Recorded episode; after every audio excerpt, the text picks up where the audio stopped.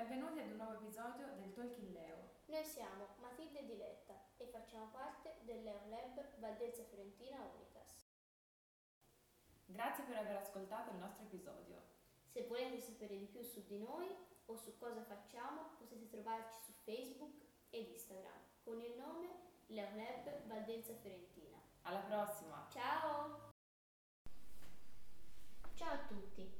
Oggi siamo qui con Andrea Bozzi, avvocato e socio del Lions Club Vinci Leonardo da Vinci, nonché presidente di zona B per il distretto 108 LA, e dottoressa Sabrina Mubiello, psicologa e psicoterapeuta. Oggi parleremo di revenge porn ed atti persecutori. Quindi Sabrina, qual è la differenza tra i termini stalking, molestia e revenge porn? Allora, la molestia si può definire come un singolo comportamento di disturbo o più comportamenti, però limitati nel tempo, quindi hanno un inizio e una fine. Al contrario dello stalking, che è caratterizzato da tre elementi principali la presenza di una vittima, la presenza di uno stalker e una serie di comportamenti e atti persecutori che vengono reiterati nel tempo. Queste persecuzioni vengono vissute dalla vittima come un vero e proprio tormento. Mentre revenge porn, che in italiano può essere eh, tradotto con porno vendetta mediatica, è una vera e propria vendetta attraverso la condivisione pubblica di immagini o video eh, intimi della, della, persona. Però ecco, magari il dottor Bozzi ci può dare una, un, un, quadro sì. più specifico. Sì, devo dire che eh, la storia normativa della tutela delle vittime di molestie, violenze, minacce ha avuto una, eh, diciamo così, lunga e travagliata genesi, perché fino al 2009, in cui è stato introdotto l'articolo 612 bis del codice penale, rubricato atti persecutori volgarmente definito da tutti stalking, non vi era alcuna tutela né eh, alcuna forma di difesa se non gli articoli 610 e 612 del codice penale che sono appunto nello specifico violenza privata e minaccia, che poi vedremo un po' più nello specifico, che in realtà punivano la singola condotta, per cui il pubblico ministero che formulava il capo di imputazione si trovava a dover descrivere i singoli episodi e diveniva una eh, sicuramente grandissima difficoltà nel, nel redigere un capo di imputazione. Si, si, tenga anche conto del fatto che la sanzione penale dell'articolo 612 è veramente blanda perché eh, la minaccia chiaramente viene, viene eh, punita dall'articolo 612 semplicemente con una multa e, eh, fino a 1032 euro e nell'ipotesi più grave con la reclusione fino a un anno. Per chi non è del settore una eh, pena edittale di, eh, del massimo di un anno consente all'imputato, che appunto diventerà poi condannato, eh, di patteggiare una pena e eh, ottenere la sospensione condizionale e quindi nei fatti non ottenere alcun effetto eh, sulla propria condotta. Sostanzialmente viene annotata la sentenza sul casellario giudiziale, ma chiaramente un, non c'è un effetto coercitivo, non c'è una norma cogente che viene applicata. Quindi nel 2009, con la legge 11 febbraio 2009 numero, numero eh, sì, buonanotte, numero 11 del 23 febbraio 2009, chiaramente eh, è stato introdotto il reato di atti persecutori. È un reato, e poi vedremo nello specifico, perché poi faremo un'analisi, un'esegesi, poi dopo la dottoressa finirà la parte di sua competenza, è un reato che chiaramente eh, punisce una condotta plurima tra dei soggetti ben specifici, essendo un reato proprio, i soggetti hanno determinate qualifiche, che presuppone che sia stato un rapporto, una relazione sentimentale antecedente, perché questo è un un campo che eh, diciamo così, coinvolge una eh, componente non soltanto giuridica e non soltanto eh, con un danno economico alla persona, ma è un campo che coinvolge anche degli aspetti sentimentali e che quindi ha un centro di interesse diverso da quello che potrebbe essere un bene giuridico tutelato dalla norma penale. E quindi sostanzialmente il problema grosso era stato quello di eh, dare una eh, punibilità concreta al soggetto che compie appunto gli atti persecutori e poi vedremo successivamente il revenge porn eh, e contemperare anche l'interesse della vittima a fare a poter a, diciamo così avere tutto il tempo di ragionare se fare, appunto, se intraprendere un'azione o meno. Mi dilungo ulteriormente sulla storia normativa perché nel 2019 eh, il cosiddetto codice rosso, entrato in vigore il 4 agosto 2019, introduce il reato dell'articolo 612 ter che, definito chiaramente revenge porn, ma eh, definiamolo così per la nostra articolata, il nostro articolato legislatore, viene definito come diffusione illecita di immagini o di video sessualmente espliciti. Questa norma e poi vedremo è stata redatta con alcune analogie rispetto a quella del 612 bis, poi le leggiamo tutte. Eh, diciamo così, tende a tutelare il bene giuridico della diffusione dell'integrità personale, eccetera, eccetera, che chiaramente sono, eh, risultando i video sessualmente espliciti, eh, sostanzialmente deve, delle, dei video privati che non dovrebbero avere alcuna diffusione, ma che molto spesso vanno di pari passo con il termine di una relazione e la cessazione traumatica di un rapporto e quindi possono andare di pari passo il 612 bis e il 612 ter, ovvero rendersi partecipe il soggetto, diciamo così, attivo del reato un, di entrambe le condotte. Detto questo, poi leggeremo le norme, ma ripasso la parola alla dottoressa Cuviello perché la sua analisi personale è fondamentale per introdurre. E volevo chiedere, dottoressa, quali sono gli aspetti psicologici delle vittime? Allora, è importante differenziare tra le vittime di stalking e revenge porn. In generale possiamo dire che sia lo stalking che il revenge porn o le molestie in generale hanno un forte impatto emotivo sulle vittime. Alcuni tipi di molestie possono causare un fastidio che si risolve in un arco di tempo ragionevole, che può andare dagli 1 ai 3 mesi. Lo stalking vero e proprio invece causa delle ferite molto profonde che possono portare anche alla cosiddetta sindrome post-traumatica da stress, il cosiddetto PTSD, Post Traumatic Stress Disorder. I sintomi principali delle vittime di stalking sono stati persistenti di insicurezza, paura di ritrovarsi da soli con lo stalker, incubi notturni, flashback intrusivi sulle molestie subite, eh, ansia generalizzata e persistente e in generale un peggioramento della qualità di vita perché appunto la persona non vive più come viveva prima. Non è raro inoltre che nelle vittime di stalking ci sia anche un profondo senso di colpa e che quindi ci sia l'idea che possano essere stati dei propri comportamenti o, atte- o atteggiamenti a causare eh, lo stalking da parte appunto di, di una persona. Questa è la stessa dinamica tra l'altro, che eh, avviene nelle donne maltrattate, che arrivano anche a giustificare le violenze che subiscono perché pensano di avere una parte della colpa e quindi di essere state loro stesse a istigare queste violenze ed è proprio per questo che spesso è difficile arrivare a denunciare. Per quanto riguarda invece le vittime di revenge porn è un po' più complesso perché eh, tra la vittima e colui che mette in atto questa vendetta c'era una, sorta, una qualsiasi tipo di relazione. Infatti la fase antecedente il revenge porn prende il nome di sexting, che è la fase nella quale si ha la creazione consensuale di video o immagini. Eh, il, il, dottor Bozzi qui mi distrae. No, no ma non no, no. potrebbe essere pensata la cosa. Sta incitando queste giovani ragazze a stare attente. E, ehm, la fase successiva, che è quella della vendetta, è appunto eh, quando uno dei due allora, purtroppo parlo al, più al maschile perché spesso è, eh, son, le vittime sono mh, mm, in percentuale maggiore donne, però non è, non è raro che sia anche al contrario. Comunque il vendicatore appunto eh, si vendica per un ipotetico danno e la vittima oltre a provare rabbia e delusione ha anche un forte senso di colpa rispetto al pensiero ci potevo pensare prima.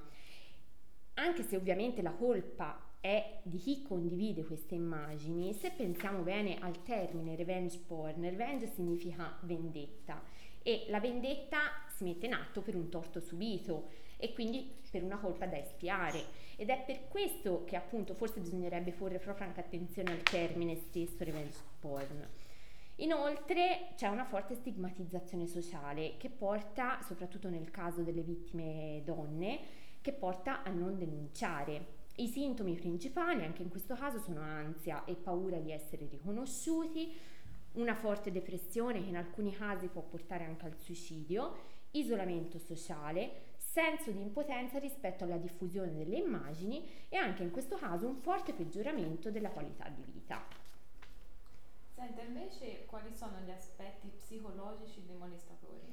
Allora, è difficile generalizzare, diciamo che alcune ricerche hanno individuato principalmente cinque categorie di molestatori. La prima è il cercatore di intimità, che eh, solitamente sono persone profondamente sole che non cercano un'intimità per forza sessuale o comunque non solo sessuale, ma hanno bisogno proprio di instaurare una relazione intima con l'altra persona che è la vittima. Poi abbiamo la categoria dei risentiti, eh, che ritengono di essere stati danneggiati da quella particolare persona che diventa la vittima oppure da una categoria. Infatti mh, mm, molto spesso può succedere che una donna diventa vittima non perché è lo stalker ce l'ha con quella persona nello specifico, ma perché magari ce l'ha con la categoria donne e quindi ha preso eh, di mira quella persona lì casualmente e trae piacere dal causare paura e controllare la vittima. Poi abbiamo la categoria dei respinti, che sono appunto quelli che mettono una, in atto una vendetta.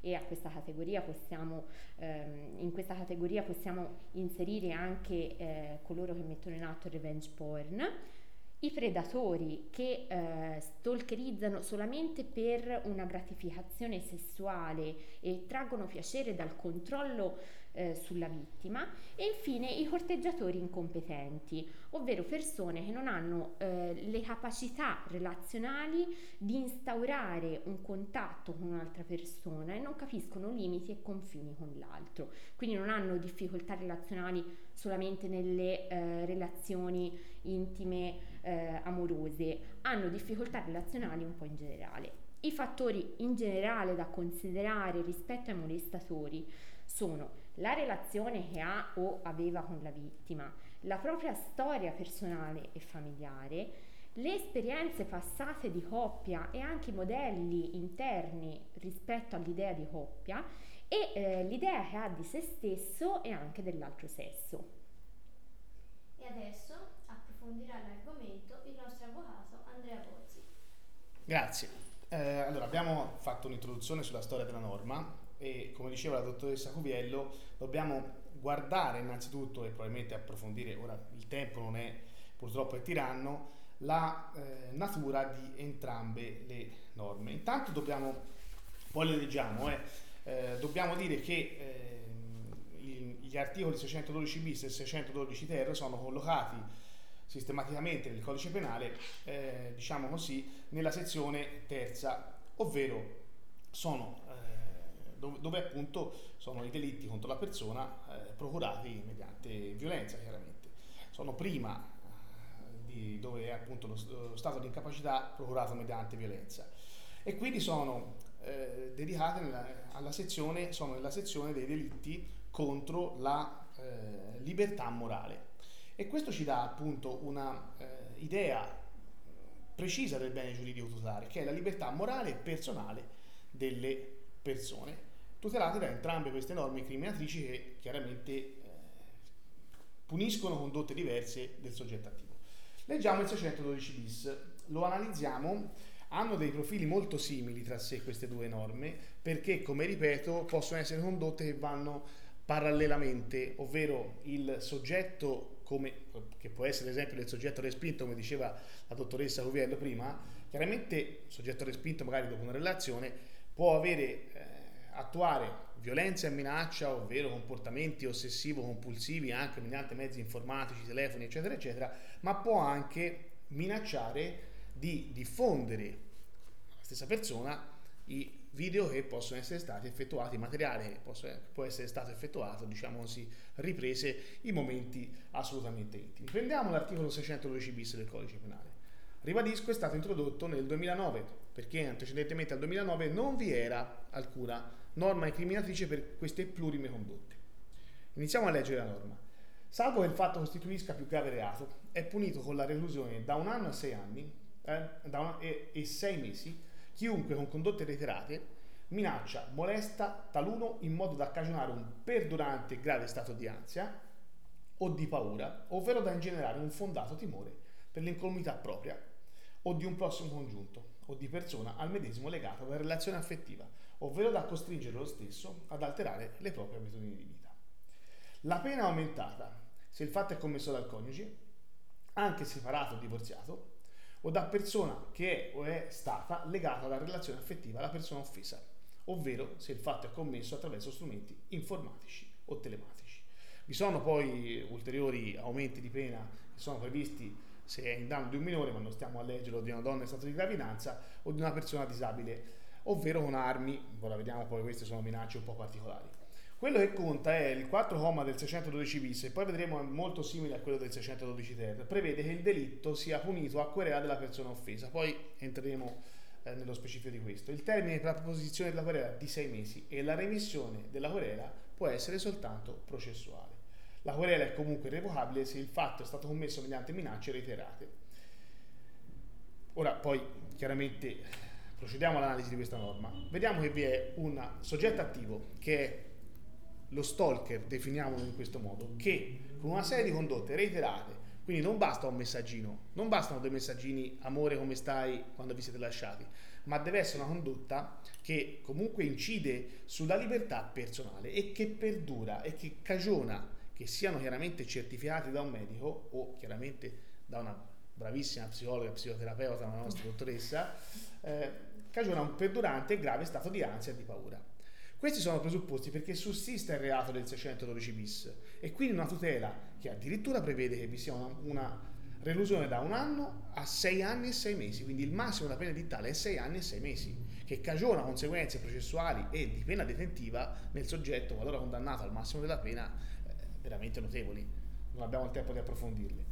Quindi vi è questa condotta del soggetto attivo che è costituita da violenza, minaccia, in varie modalità, addirittura con armi travisate, può essere fatto in, tante, in tanti modi, tramite cellulare, un bombardamento di 200 messaggi al giorno, cosa che avviene molto spesso in caso di termini di relazione, e eh, ovviamente una reazione del soggetto passivo che deve essere provata, e quindi la persona offesa del reato, che è una, eh, un perdurante stato di ansia e, attenzione, una modifica delle abitudini di vita. Faccio un esempio molto semplice. La persona che eh, si ritrova il soggetto ex fidanzato sotto l'uscita dal lavoro e che modifica il percorso per tornare dal lavoro a casa o che modifica l'uscita dal lavoro apposta per evitare la presenza di questo soggetto. Questi sono dei requisiti eh, che eh, chiaramente configurano lo stalking. Poi la norma prevede correttamente un aumento di pena se vi è stata una relazione sentimentale, affettiva, e quindi c'è un presupposto di relazione affettiva o di un rapporto affettivo, e vediamo che la pena è aumentata se il fatto è commesso dal coniuge anche separato o divorziato o da persona che è o è stata legata alla relazione affettiva alla persona offesa, ovvero se il fatto è commesso attraverso strumenti informatici e telematici. Soffermiamoci un attimino su questa secondo comma, che va di pari passo anche con le conseguenze dirette del quarto. La pena aumentata perché molto spesso sono i coniugi, sono i fida- gli ex fidanzati e i soggetti attivi purtroppo sono coloro che commettono il fatto con strumenti informatici. I 500 messaggi al giorno e non vi basta bloccare il soggetto su WhatsApp sono una cosa che può cagionare nel soggetto passivo stati di ansia e modifica delle proprie condizioni e abitudini di vita. Come diceva giustamente la dottoressa prima, la problematica grossa in questo caso è eh, l'applicazione, stanno passando le moto in questo momento, quindi se sentite poco, eh, vabbè, è la paura e il timore di non denunciare, eh, di denunciare appunto la, la persona eh, che può essere, essendo un delitto a querela della persona offesa, perché questo delitto, salvo ipotesi speciali, è chiaramente un delitto che viene chiaramente a cui viene dato impulso all'azione del pubblico ministero, l'azione penale viene, viene chiaramente come requisito fondamentale che vi sia una querela, quindi una denuncia, una querela da parte della persona offesa. Noi tutti sappiamo bene che la querela può essere proposta dal soggetto passivo del reato, eh, secondo il nostro codice penale, se non lo sapete o lo imparate, entro tre mesi da, eh, dal fatto di reato, dal momento in cui si è venuto a conoscenza di essere stati vittima di un reato. In questo caso il 4 comma prevede il termine per la proposizione della querela di sei mesi. Questo per quale motivo? Chiaramente per evitare che decada il diritto a proporre un'azione penale nei confronti di un soggetto che ha cagionato tali effetti a livello psicologico abbiamo visto devastanti e effetti devastanti anche sull'abitudine di vita della persona eh, e chiaramente il termine di proposizione della querela è di sei mesi contrariamente al termine di tre mesi è un termine che cagiona una decadenza quindi uno dopo tre mesi non può agire normalmente e la remissione della querela può essere soltanto processuale che cosa vuol dire? In, in termini molto brevi dice io ritiro la denuncia termine un po' volgare comunque tutti capiscono ritiro la denuncia nei confronti della persona lo puoi fare anche dai carabinieri, deve intervenire un'accettazione e invece no. Qui per evitare la reiterazione delle minacce, per evitare che la remissione della querela avvenga a causa delle ulteriori minacce reiterate dal soggetto stalker, si prevede che la querela venga rimessa dinanzi al giudice. E questo per consentire, probabilmente, che il bene giuridico tutelato sia eh, ovviamente eh, maggiormente eh, tutelato, perdonatemi la tautologia, davanti a, allo Stato italiano. Questo è il reato eh, di atti persecutori. Come abbiamo detto, la prassi è molto consolidata perché è un reato comunque sussiste da dieci anni, ci sono state delle pronunce specificative, è un reato che effettivamente ha visto una vasta applicazione, quindi una norma fatta a mio parere molto bene. Quindi abbiamo capito che nell'ordinamento giuridico italiano è tutelato molto bene chi denuncia.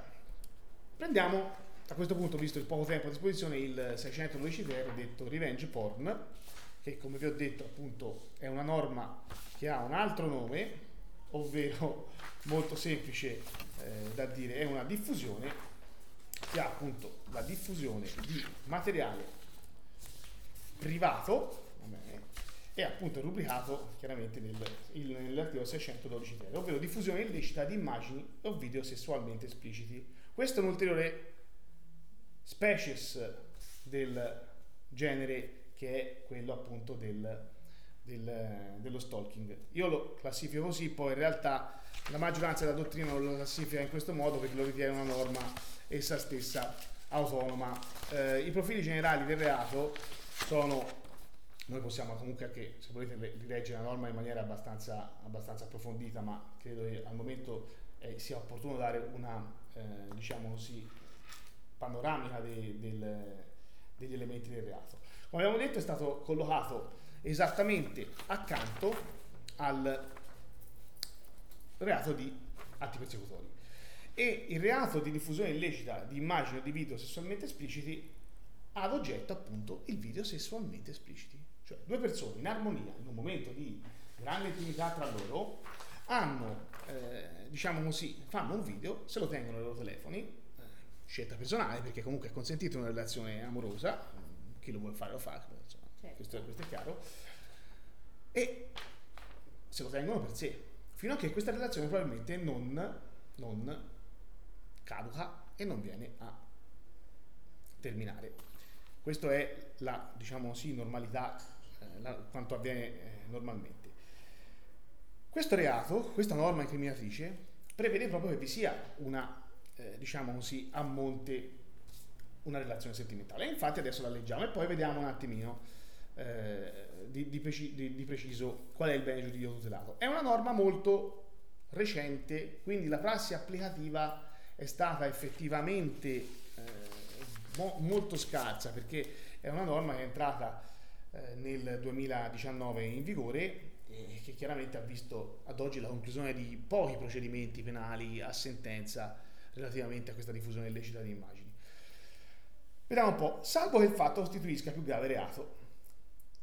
Mi fermo già a salvo che il fatto costituisca più grave reato. Perché il più grave reato potrebbe essere costituito dall'istigazione al suicidio aggravata dal suicidio stesso. Perché queste cose avvengono sia nel 612 bis che nel 612 ter. Perché eh, le vittime possono arrivare a commettere il suicidio. Chiunque, dopo averli realizzati e sottratti, quindi il soggetto attivo è chi ha realizzato il video e senza il consenso degli altri invia, consegna, cede, pubblica o diffonde immagini o video a contenuto sessualmente esplicito. destinati a rimanere privati, senza il consenso delle persone rappresentate, è punito con la reclusione da 1 a 6 anni e con la multa da euro 5.000 a 15.000. Diciamo così, la pena edittale prevista da questo reato è molto simile a quella del 612 bis, che prevedeva da 1 a 6 anni e 6 mesi. Qui poi c'è anche una multa. La stessa pena si applica a chi, avendo ricevuto o comunque acquisito le immagini e video di cui al primo comma, li invia, consegna, cede e pubblica o diffonde senza il consenso delle persone rappresentate al fine di, ricer- di recare il loro documento. Bene, questo secondo comma è proprio la sintesi della genesi di questa norma, perché nasce, come tanti ricorderete, eh, dalla vicenda della signorina Tiziana Cantone, che si è suicidata nel 2016, poi oggi sembra sia stato omicidio, ma questo ancora perché comunque aveva, eh, diciamo così, eh, subito la diffusione da parte dei due soggetti che avevano con lei effettivamente, eh, diciamo così, realizzato e sottratto un video in cui queste tre persone si dedicavano appunto ad atti sessualmente espliciti e diffusi e caricati su siti di diffusione pornografica gratuita e questa ragazza per il grave, perdurare il grave stato di ansia tutte le problematiche che ci spiegava la dottoressa ha chiaramente commesso il suicidio. E questa è chiaramente una prassi applicativa, era una norma che non veniva assolutamente, eh, non, questa condotta non veniva punita, salvo la violazione della privacy, eccetera, eccetera, e una probabile diffamazione, perché chiaramente una lesione dell'integrità della persona. Per fare una panoramica un po' più eh, breve, chiaramente si vede che eh, il delitto è punito anch'esso a querela della persona offesa, quindi uno deve chiaramente denunciare. Chiaramente lo sappiamo quando magari si trova il video diffuso all'interno del, del, sito, del sito porno. E il termine per la prosecuzione della querela è di sei mesi e la remissione della querela può essere soltanto processuale. Quindi, vediamo un attimino. Cosa vuol dire? Vuol dire che qui c'è un'analogia assoluta con l'articolo 612 bis. Questo è per la radice fondamentale eh, che giustamente ci dà l'articolo 612 bis di tutela, la ragione dell'ordinamento di tutela del bene del giudizio dell'integrità della persona. Eh, detto questo, eh, vediamo che sostanzialmente il carattere, ehm, il carattere, del video deve essere essenzialmente privato. È chiaro che se uno diffonde un video pubblico perché uno è di lavoro è un porno attore invece che un avvocato o una psicologa, chiaramente quello è un video che può essere chiaramente diffuso. E poi vi è anche eh, la mancanza di consenso perché due persone che tra loro sono consenzienti di dire siamo una coppia, mettiamo sul canale privato di alcuni siti che possono essere Pornhub, YouPorn, ci sono tantissimi. Ora mi sembro quasi un esperto, ma in realtà non è così, è giusto per dirlo. E eh, chiaramente eh, per poi magari ottenere dei vantaggi economici, e questo chiaramente non è, non è un, una mancanza di consenso, ma chiaramente la ex fidanzata o l'ex fidanzato che sono ritratti eh, per insomma, un gioco personale è mancanza di consenso. Quindi e chiaramente essere un dolo specifico perché in caso chiaramente di accesso a un sistema informatico e diffondono questi video, eh, questo è evidente che eh, non può configurare questo reato. Per concludere, visto che eh, mi fanno i cenni di concludere che sono abbastanza prolisso, possiamo fare una considerazione a carattere sociologico per queste due norme. Eh, queste due norme sono una, un invito a denunciare perché l'ultimo comma di entrambi di entrambi questi reati, di queste norme incriminatrici, danno ampia possibilità alla vittima di prendere il coraggio tra le mani e andare a procedere con una querela. È opportuno sempre comunque, e lo dico anche da persona che affronta molto spesso questo genere di procedimenti per le vittime, eh, che questo sia affiancato da un percorso psicologico adeguato da parte delle vittime, che sia funzionale probabilmente ad una eh, presa di coscienza, con un'induzione della persona magari a denunciare eh, queste condotte che sono veramente gravi, ma anche magari a un recupero della propria autostima perché la finalità chiaramente della diffusione delle immagini sessualmente espliciti distrugge anche molto spesso l'autostima e anche persona. per le relazioni future. E anche per le relazioni future chiaramente, si spera non, non. Poi molto spesso poi si trovano che reiterano sì, molto però spesso. ecco, proprio per evitare questo è fondamentale analizzare quello che è successo, prendere consapevolezza e appunto eh, per prevenire anche in futuro. Sì, ripeto che comunque molto spesso certe persone ricercano anche probabilmente tale un soggetto che sia un soggetto eh, che molto spesso commette violenza familiare, perché eh, mi è capitato anche a una persona che avesse avuto tipo due matrimoni, in entrambi i casi sfociati in violenza. E questo può darsi che comunque sia, sia molto spesso alle volte insito anche nel soggetto passivo, però chiaramente sì, ecco, in questo caso si aprirebbe un mondo sì, che sì, insomma, magari- però ecco, ci sono delle dinamiche personali che poi portano magari a fare delle scelte di questo tipo. abbiamo finito. Bene, perfetto, grazie mille Grazie a voi. Sabrina e grazie mille al nostro avvocato, nonché presidente di zona VIP per il distretto 108 LA. Mi fa Grazie. piacere che tu ridi di questa cosa, eh, sono molto contento. Benvenuti ad un nuovo episodio del Talking Leo. Noi siamo Matilde e Diletta e facciamo parte del Leo Lab Valdelsa Fiorentina Unitas. Grazie per aver ascoltato il nostro episodio. Se volete sapere di più su di noi o su cosa facciamo, potete trovarci su Facebook ed Instagram con il nome Leo Lab Valdelsa Fiorentina. Alla prossima! Ciao!